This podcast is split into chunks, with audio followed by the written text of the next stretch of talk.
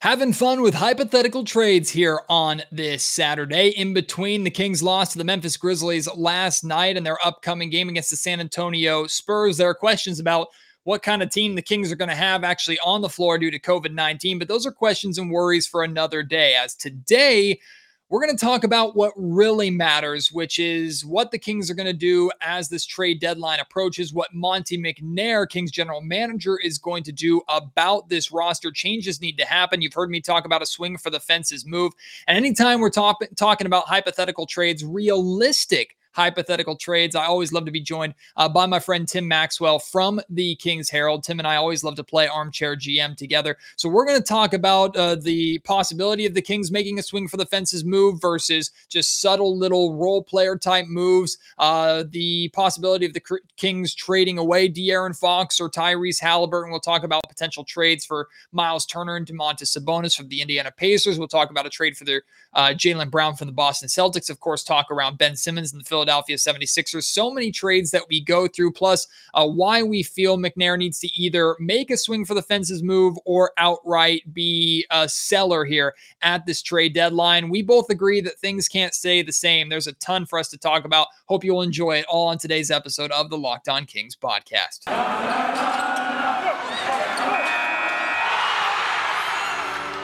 You are Locked On Kings, your daily Sacramento Kings podcast part of the Locked On Podcast Network.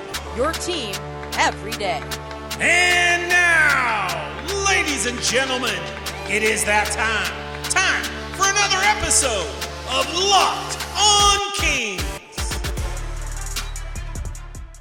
Hello and welcome into Locked On Kings, your podcast hub for Sacramento Kings coverage all regular season and all off season. If you're looking for in-depth analysis, game-by-game breakdowns, highlights, interviews with local and national experts, full coverage of your Sacramento Kings from January through December, this is the place for you, part of the Locked On Podcast Network. And today's episode is brought to you by Truebill, the app that saves you money by helping you identify and stop playing, or rather paying for the subscriptions that you don't want or need. And Truebill can even negotiate better deals on those subscriptions subscriptions that you want to keep. I'll tell you a little bit more about Truebill later on in the show. My name is Matt George. I have the privilege of being your host here. I've been a Sacramento sports media member for the last seven years. This is my eighth season covering Kings basketball, formerly with Sports 1140 KHTK Radio in Sacramento, now with ABC 10 Television. And while we have the day off in between games, especially with everything going on with COVID 19 and having no idea what this team is going to look like roster wise tomorrow against San Antonio, we're going to put all that to rest for a little while. And like I said in the intro, we're going to focus on what's really important, which is Monte McNair and the Kings making some changes. In the grand scheme of things, regardless of who plays for the Kings tomorrow, that game doesn't mean a whole lot for this season. I've said it time and time again, and I'll say it again.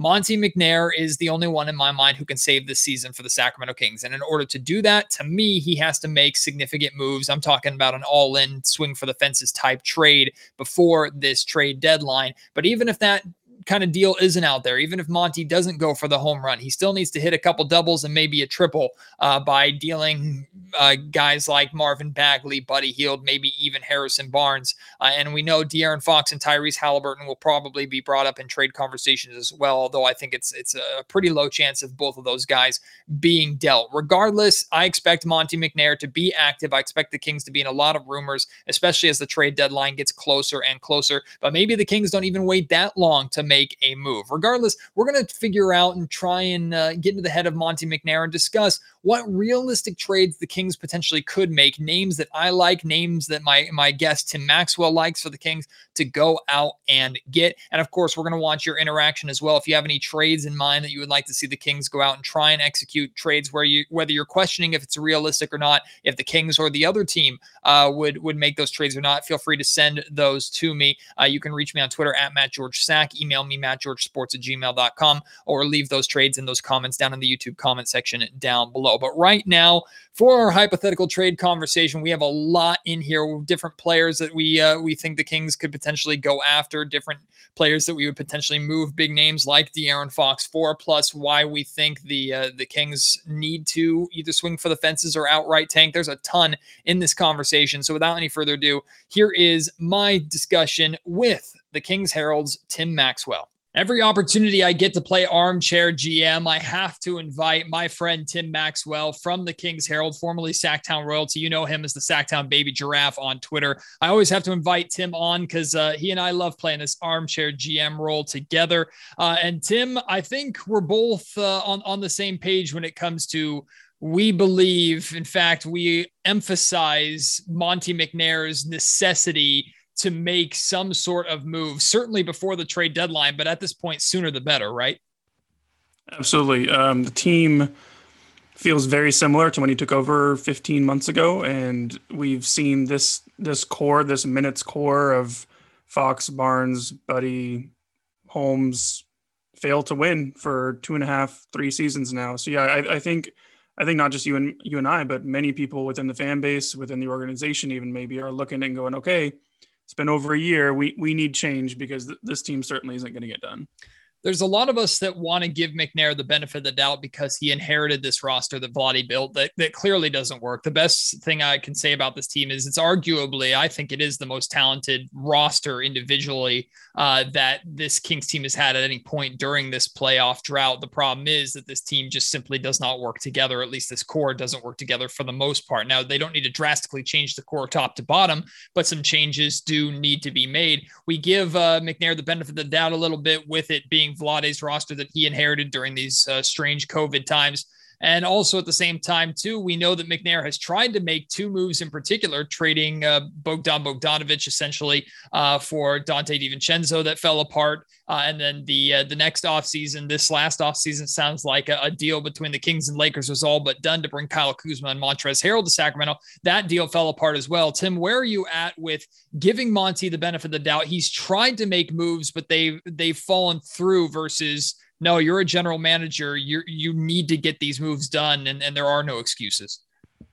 Yeah, I, I think it's. I don't think it's responsible to blame him for those trades falling through, or even to just say, "Well, Monte make Monte can't make a deal." It's like, well, those were two really unique circumstances where you know these players were told they were going to Sacramento, but he was told he was going to LA, and then Washington swoops in at the last minute. And then, of course, the the Bogdan Bogdanovic trade was just unique in and of itself. I'm not really upset by those two trades in particular following through. It's just part of the game. At the same time, um, you have to, you have to be flexible as a GM in this league. As Monte McNair found out this summer, I mean, you think you can have a deal locked up, and then all of a sudden it's gone. You can, you know, you can think something's going to happen, and then it doesn't. You can you can plan to trade a player, and they can get hurt. You know, hopefully that doesn't happen, but all these different things can happen. So, I know. F- Buddy Hield's a little bit more unique in that I don't think there's a lot of appetite around the league for his play and his salary. So but having a backup plan for these players for these deals that's what's so important.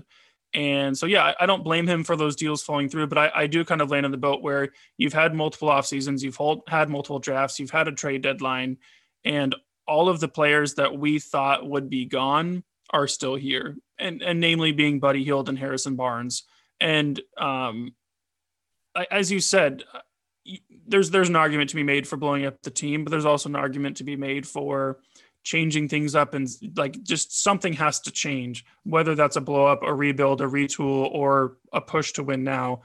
Yeah I, I can't not hold him responsible for being in the job for 15 months having multiple opportunities to change the team and not executing yet on a deal safe to say Buddy Hield and Marvin Bagley are the, the top of the uh, the trade block, the top of the list that we know the Kings are going to try and shop. They've shopped multiple times to this point, and, and like we just discussed, have not been able to get a deal done quite yet. You also mentioned Harrison Barnes uh, might be able to be thrown into that mix. I'm a little more hesitant to move him than than other people are, although for the right deal, I'd basically be willing to move anybody. And that leads to my next question that I wanted to ask you, Tim, is uh, for a Kings team to be on the literally exact same win pace as they've been over the last last two years to continue to to struggle and to fail. Uh, it's it's impossible in my mind to say that anybody on this roster is untouchable. Now that being said, I have to be pretty blown away by an offer if I'm Monte McNair to be willing to trade either De'Aaron Fox or Tyrese Halliburton, but that's not out of the realm of possibility. Are you in the same uh, boat as that, or do you think there are players on this roster that that should be deemed untradeable just given the Kings' circumstances?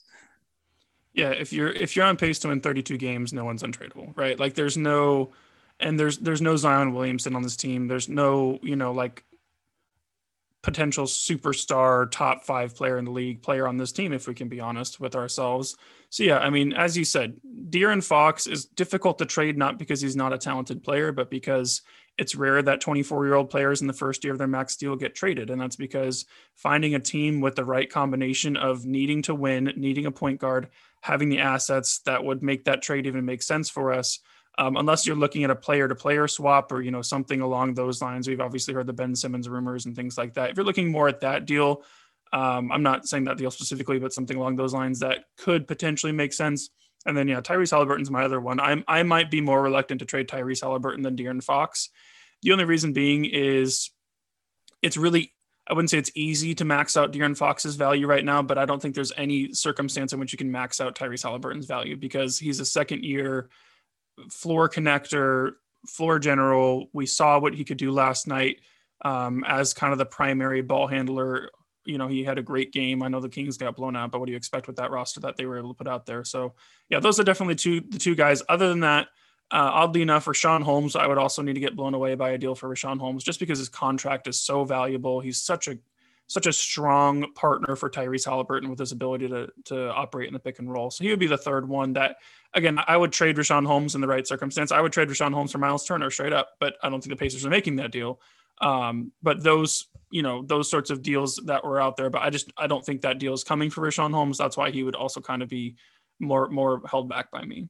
We're going to get to the Pacers in a little bit because there are a couple names on that roster that are certainly interesting, at least to me. Um, but you brought up the Ben Simmons deal, which has been the, the deal that a ton of teams, not just the Kings, have been connected with or interested in. Rumor has it for really since everything went down uh, in, in last year's playoffs. And I've said time and time again, and I still feel pretty comfortable saying that I would not trade De'Aaron Fox for Ben Simmons straight up. I don't think the Kings team gets any better. Uh, the thought of bringing Ben Simmons to the Kings and actually making a difference was pairing him with De'Aaron Fox in some capacity. I have no idea uh, what Daryl Morey and the 76ers are, are, doing if they're continuing to, to stay on that hill of they're not going to take anything but peak value for him. Um, even with De'Aaron's struggles and as disappointing as he's been for the most part this season, I'm still not budging on that. I'm curious where you are with that. Yeah, I, I, think from a from from a straight like in a vacuum from a value perspective, I think Ben Simmons and De'Aaron Fox are relatively similar. You can make the argument that De'Aaron Fox is more valuable. You can make the argument that Ben Simmons is more valuable, and I don't really have a strong position on that either way. But yeah, from from a, from a roster construction standpoint, the the the most important role that De'Aaron Fox holds on this team is he's he's the number one option on offense. And I don't even know if he should have that role, but he's the only guy that even can carry that load for the team. And if you swap Fox for Simmons, I just look at it as okay, Simmons can't he can be the head of your snake on offense from a from a facilitation standpoint, but he's not putting up 25 points a game. I don't think Tyrese Halliburton really has that in him either. I don't think Davion Mitchell's there. And so you look at this Kings team and you go, okay, you've got a bunch of second and third options. And as much as some people may say De'Aaron Fox isn't a number one option on offense, you have even less of a number one option with, with Ben Simmons. Ben Simmons, similar to Tyrese Halliburton, he's a ceiling raiser. He makes everyone around him better, right? And he's not a he's not a floor raiser. He's not going to carry your team for you. And when you have two kind of connectors and no one to connect between them, I don't I don't think that would go particularly well. So um, yeah, I'm I'm in the same boat. Um, I think Ben Simmons would solve a lot of problems for this team, but trading Fox for Simmons creates additional problems, and I I just don't know how much better you're getting. Today's episode of Locked On Kings is brought to you by Prize Picks, the best NBA daily fantasy sports prop game on the market. Prize Picks offers more NBA props than any other daily fantasy sports prop operator and offers all the superstar players as well as the bench players who only record a handful of minutes each game, meaning you don't just have to know all about the superstars in the league. If you know a lot about this Kings roster, you can make some money knowing what this Kings roster can do. Like, for example, taking the over on three point attempts for Buddy Hield. Prize po- uh, Picks offers the prop, uh, any prop that you can think of assists, rebounds, points, threes made, etc. All of uh, the Locked On Kiss, uh, Kings listeners who want to play and deposit up to $100 can use promo code NBA for a instant 100% match, meaning you deposit $100, you get $100 free right then and there to help make you money uh, with prize picks. And the way it works, you pick two to five players and an over under on their projections, and you can win up to 10 times on any entry. And it's just you versus the projected numbers. You don't have to worry about going up against uh, other players or gambling sharks out there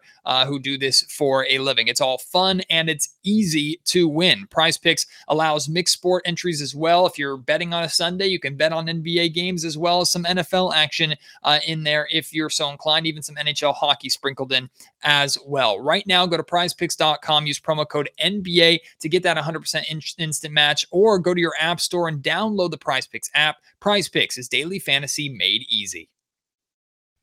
Tim, it's of course a lot easier said than done, and you need two uh, two teams to tango to agree to a deal like this. But I, I'm in the the position or requiring or, or, asking of Monte McNair uh, this trade deadline or before this trade deadline for a, a, swing for the fences type move. I'm not here for any piss poor little uh, minor move, adding a role player or two to this still for the most part similar core, even if it does mean the departure of Buddy Hield and Harris or uh, and Marvin Bagley. I'm not here for that because I don't think this Kings team is remotely good enough. I think in order for them to actually make up some ground. They need uh, to to attempt a swing for the fences type move, uh, which means big name players potentially in Sacramento are going to have to be uh, leaving in the deal in order to get a, a deal done. Where are you at with that? Are you looking for a, a swing for the fences type move from McNair? And we can discuss what a swing for the fences move looks like because I have a, a, couple in mind.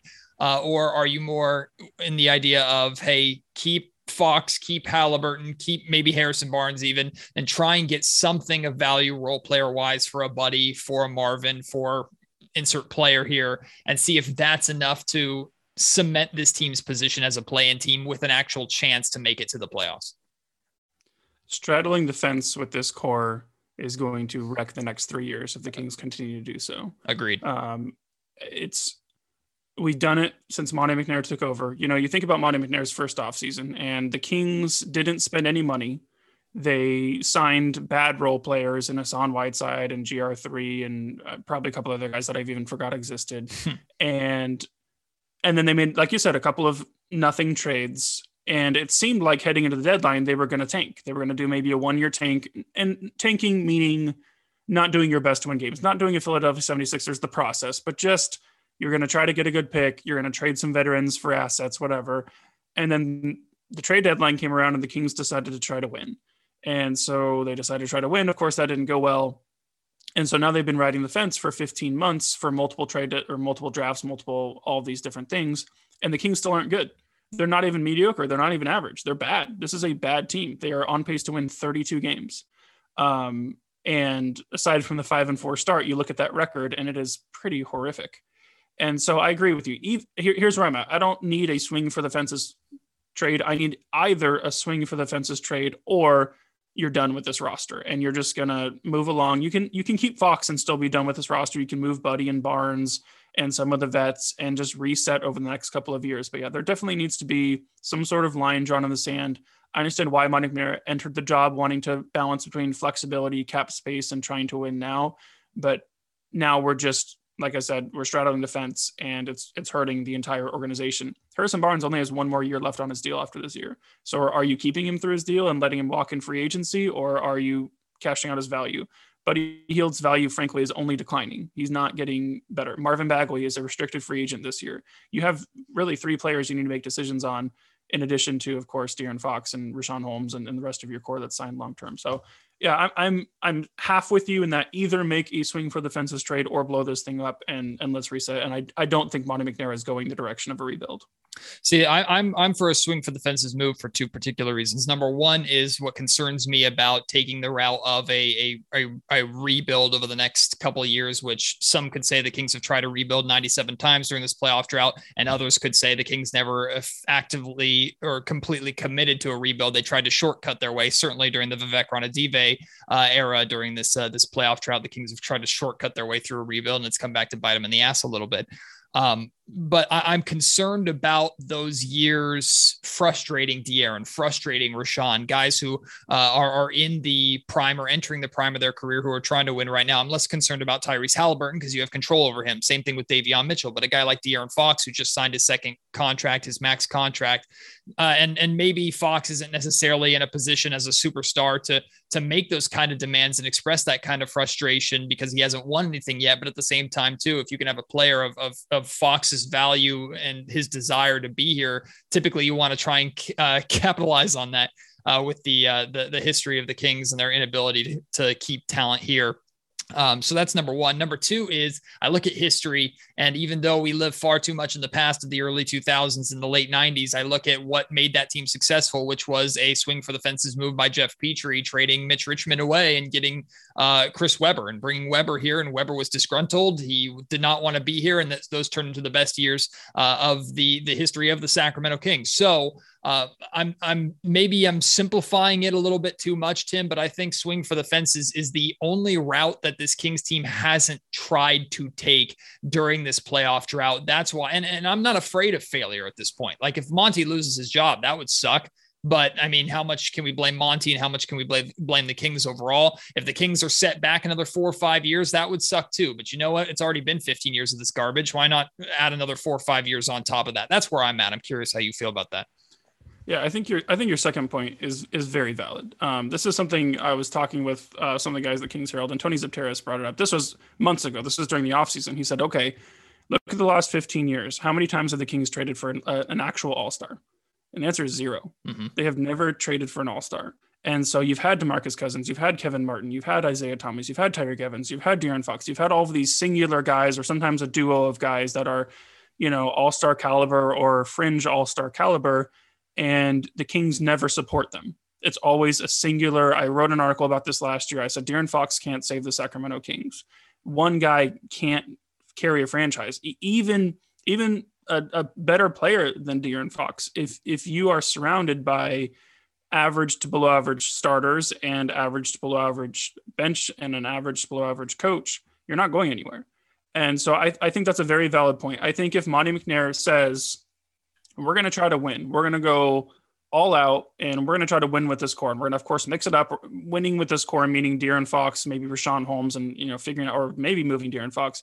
I think I think it's a fine plan. It's even if it's not the plan I would necessarily prefer. Something I've tried to learn over the last few years is just because it's not the plan I would choose doesn't mean it's the wrong plan. You know, either either either path is fraught with peril. This is something I was talking with someone earlier.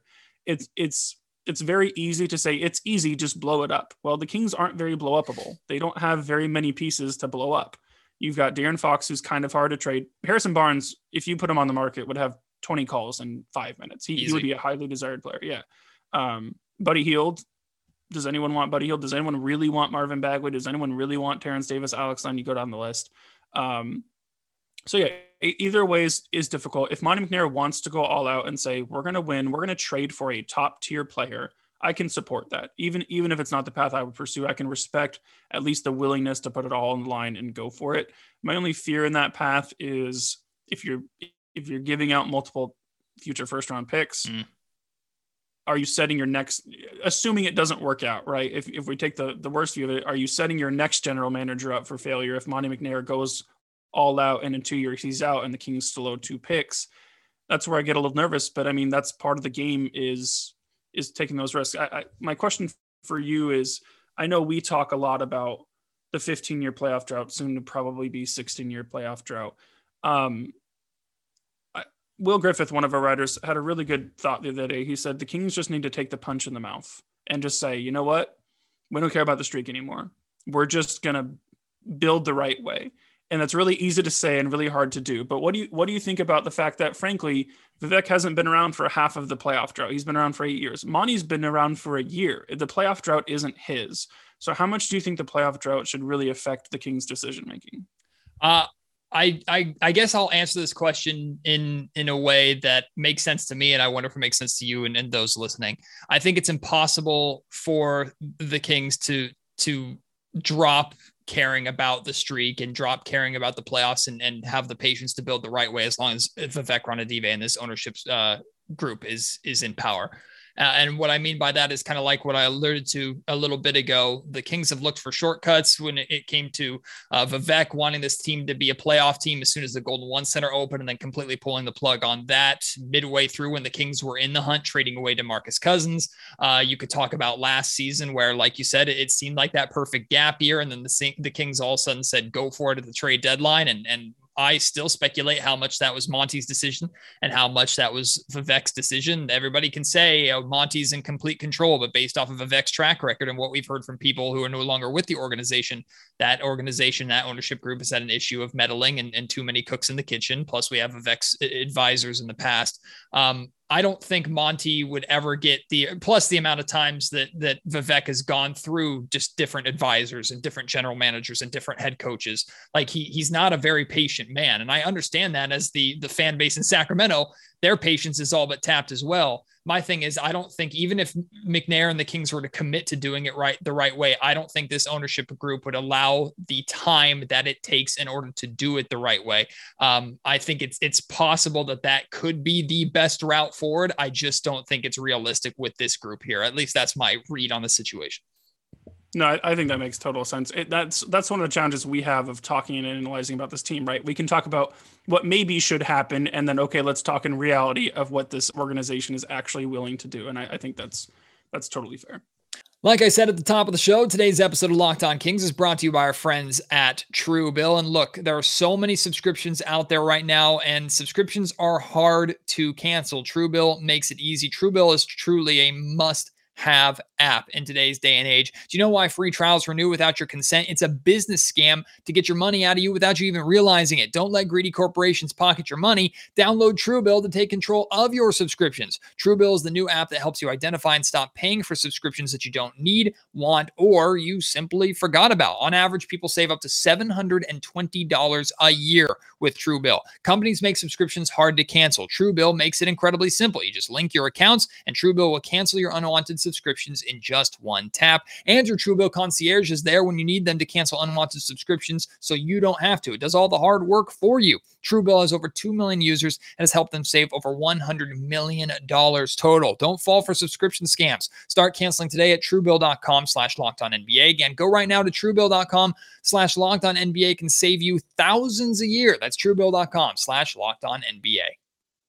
So if if we're looking at swing for the fences type moves, one that pops to my mind immediately, I'm looking right at the Boston Celtics, and I'm seeing that team that has also been a, a pretty significant disappointment. Now, their expectations were a lot higher than the Kings were, and uh, there are rumors and conversations that the Celtics are looking to move on from their big two there that hasn't worked in, in both Jayson Tatum and Jaylen Brown. Uh, and I think we all assume that if the Celtics were going to make a decision between the two, they would pick Tatum. I have loved Jaylen Brown. I've wanted Jaylen Brown on, on the Sacramento Kings for a long, long time. I think he fits a, a lot of the needs that this Kings team has, especially as a wing.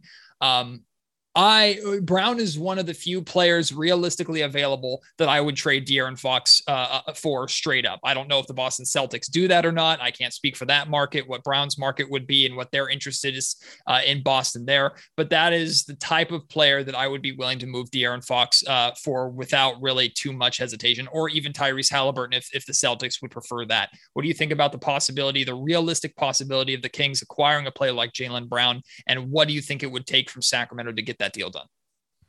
Yeah, I mean, I, I would, I would certainly do it. Um, would would the Celtics do it? I've got a couple friends in the in the Celtics world, and I don't think they would be interested in that swap, especially player for player. I mean, Jaylen Brown is about as good as De'Aaron Fox on the offensive end of the floor, and he's he's a real defender. He mm-hmm. really defends, and De'Aaron Fox really doesn't defend. Mm-hmm. So if you're equal on one end and complete opposites at ends of the spectrum on the other, I, that's a tough that's a tough swallow, I think, for the Celtics. Um, we would need to throw in more. I don't know if the Celtics would be looking at picks or a, another player. Maybe I don't, and I'm not saying I would do this, but I don't know if they're interested in like a Richaun Holmes or Harrison Barnes or you know what I mean, like another another starting caliber player plus Fox plus probably a pick. I'm still not sure that gets it done and I, think this is part of the hard part that we face and any fan faces and any fan base when you're talking mock trades is, you know, I can look at that and go, okay, that looks fair to me. but 20, 28 other teams in the league are going to be, you know, if Jaylen Brown comes on the market, mm-hmm. are there other teams that can offer a more attractive package than De'Aaron Fox and let's just say two picks? May I don't know, maybe right. I, I don't know what that looks like, but that's just another consideration. So I would do it personally, like in a heart. I would trade De'Aaron Fox and a pick for Jaylen Brown in a heartbeat. I just don't know that the Celtics would do so. Yeah, I, am the my gut feeling is that that I like I don't know again what uh, Jaylen Brown's market would be, but that would be probably close to starting the conversation territory. Would would be what you suggested, and maybe Harrison Barnes and multiple picks have to be involved in that to get the deal done. And if that's the case, I think about it a little bit more. I'm I'm I'm less uh, or I'm a little more hesitant but at the same time, too, that is a, a type of swing for the fences move that I'm interested in potentially uh, if I'm Monte McNair. And, and the other team that we alluded to earlier, the Indiana Pacers, uh, according to a report from Jason Anderson, there's not too much interest or not too many conversations happening between the, the Kings and the Pacers in regards for Domantas Sabonis, Miles Turner, uh, TJ Warren. I know Caris LeVert uh, is also available too, but really Sabonis and Turner, but mainly Sabonis is the guy that I have my eye on. I like Sabonis a lot. That is a player that I would not trade De'Aaron Fox for. And maybe the Pacers did say it's going to start with Fox or Halliburton and the Kings hang up the phone. Maybe that's why there is no interest at this point in time. I have no no idea. That's all speculation. Uh, but I I think it would be foolish for the Kings not to have interest in a guy like Domantas Sabonis who could really help this team. Miles Turner could help this team as well. Um, but I will admit, and this is more of a fan perspective than it is maybe a basketball perspective. I am a little more hesitant to to move on from Richaun Holmes in a Miles Turner swap than it sounds like uh, you are, were earlier. What do you think about the the potential trade partnership between the Kings and Pacers? So I I was just thinking about Fox for Sabonis this morning. Um, I think I would do it, and I know that's it's it's a hard thing to say because I think De'Aaron Fox probably has a, a little bit of a higher ceiling than Sabonis. Like if if he's maxed out in a skill set, then I think he's probably better. But Sabonis put up 20.3 points, 12 boards, and seven assists last year that's like many that's like many Jokic. That's that's who that is. Mm-hmm. Um, he's 25. He's a multi-time All-Star. And the other thing that kind of attracted me, and I know cap space isn't something you should necessarily consider when you're making massive trades, but he only makes $18 million. De'Aaron Fox makes $28 million. Mm-hmm. So he's easier to build around from a from a cap standpoint. Um, and I think he can be a number one option on offense uh, in the same vein that De'Aaron Fox can be your number one option on offense. I don't think he's a superstar, but I think he can lead you in points and you can be okay. Um, does he pair particularly well with Richaun Holmes? Not necessarily. And that's where that's where things get really tricky because mm-hmm. if you're trading Fox for Sabonis, then you got to move probably need to move, move Richaun Holmes, and I don't know what you're doing there, and that's where things get really messy. And and maybe I maybe I make this trade in a vacuum, but not in reality um, or I'm giving Sabonis and Holmes the year to figure it out. And if they can't figure it out, I'm moving on from clearly Holmes and Sabonis is an all star. So yeah, th- this is a tricky one for me. Um, he's he's cheaper. He's I would say he's on the same level as De'Aaron Fox. He plays a less important position. He's also not a defender. If you're looking to fix your defense, Sabonis is not the guy that's going to do that for you. Um, so yeah, that's right on the line for me. I, I, would at least consider it. I would consider the conversation, and, and we know that the Pacers have come out and said, I don't. They don't want to rebuild. They want to reset. They they have Rick Carlisle as the coach. Rick Carlisle doesn't want to go through a rebuild. So I think Fox could be an attractive trade partner in that aspect as well. Of course, him and Brogdon. I don't know how well they pair. That's maybe a little messy as well. Uh, Miles Turner, I'm I'm interested in. Um, I'm sorry. Did you say you would not trade Holmes for for Turner? I, am a little more hesitant because of Holmes' fit here in Sacramento. His fit with Tyrese Haliburton, who I I assume would still be here going forward. Um, I do like Miles Turner's ability to space the floor and what he can provide defensively. Uh, I just I don't know. I guess I'm I'm looking through the lens of Kings making moves that make this team significantly better. I don't know if a Richaun Holmes for Miles Turner swap moves the needle more than a couple of, of centimeters for me. I don't know if it has that drastic drastic of an effect that all of a sudden says, okay, this team does belong in the play in with a little legitimate chance to make the playoffs. I don't think Turner's enough for that in my mind. Yeah, you. I think you would need to make secondary moves uh, for sure. I, Miles obviously provides incredible rim protection, one of the best shot blockers in the league, and I think Richaun Holmes is a solid shot blocker and rim protector. But Miles Miles would help with the the leaking perimeter that defines the Sacramento Kings defense. Hmm. Um, Turner last year was 83rd percentile in pick and roll action, so he's not quite at the level. I think Richaun Holmes was like 92nd or 93rd last year, something along those lines. But Turner um, can provide that pick and roll action for Tyrese Haliburton, and of course he can space the floor. Um, he's a very good three point shooter. I think not just for like a big man, but just in general. Um, earlier this year, I looked at his stats.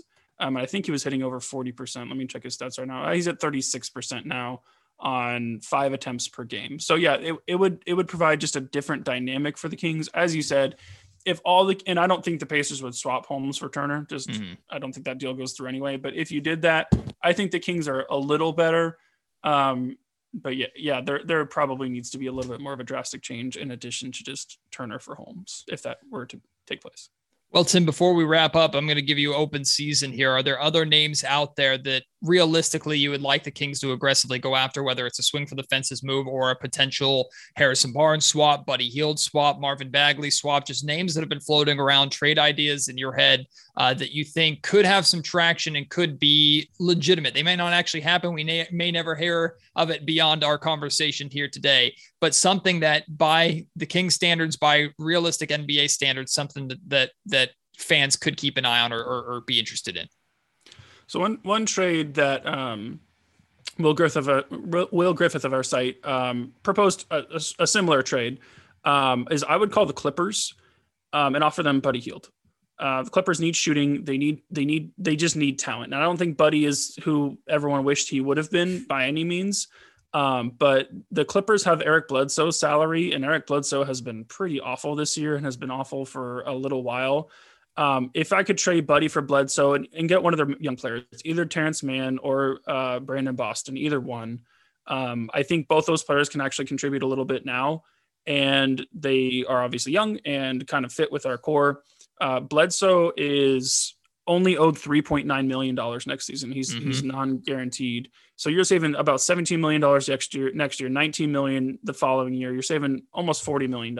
So um, that's a trade I'd look at. I see you're laughing. Is, is that something you were thinking about? No, I'm smiling, Tim, oh. and uh, because that is the exact deal that I made in our uh, ultimate mock draft that we did last off season.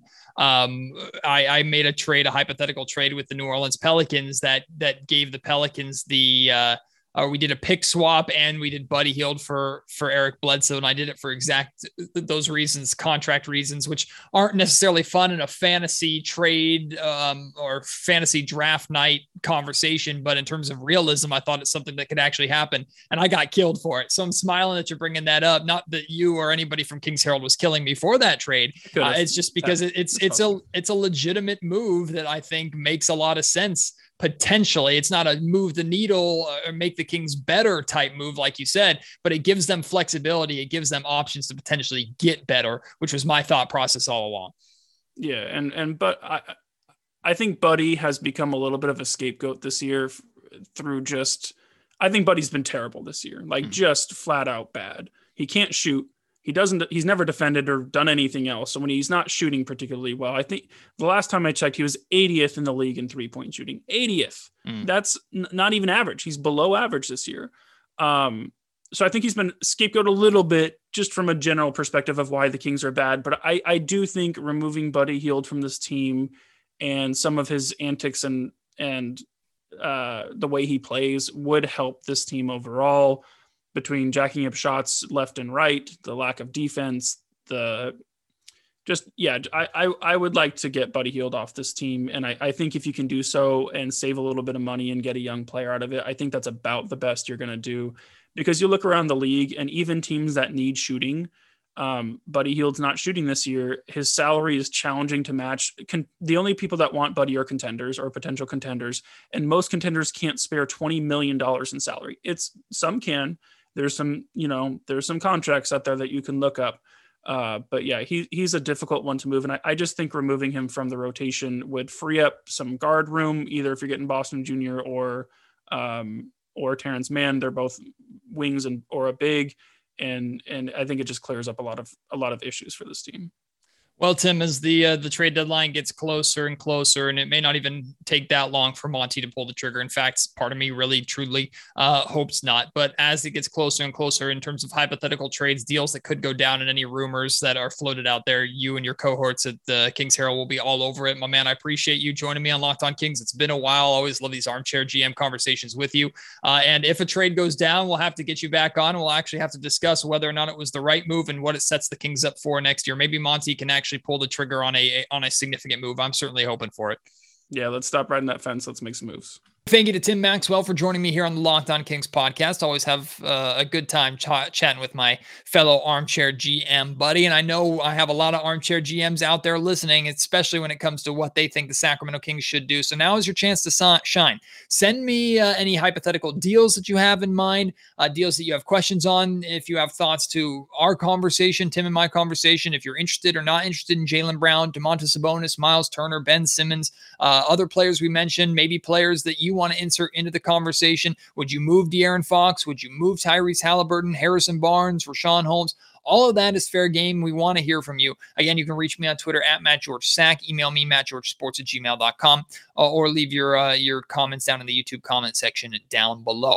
Kings play the uh, San Antonio Spurs in a matinee performance tomorrow. Of course, we'll have a Locked On Kings post game episode, or at least the plan is to have one after that game. At this point in time, we have no idea who's playing. We have no idea who's healthy, who's still going to be in health and safety protocols. Hell, we don't even know if Doug Christie's still going to be coaching, but we will find out regardless of who's playing, I expect there to be a, some sense of ur- urgency from this Kings team because if you remember earlier on in the season, the Kings got their asses kicked by the Spurs on the road. Regardless of who's playing, I expect that to be avenged a little bit. So, uh, those are my expectations. I'm not necessarily predicting a win. I'm just, you got to give a better effort than what you gave in that San Antonio Spurs game. And this team needs to bounce back after uh, being beaten down by the Memphis Grizzlies the other night. It's a winnable game at home, even though circumstances are strange right now. You're still trying to win as many games as possible. And this is a game that you really can and should get. Uh, so again, we'll have a, or the plan is to have a post game podcast after that. Hopefully, you will join me for that.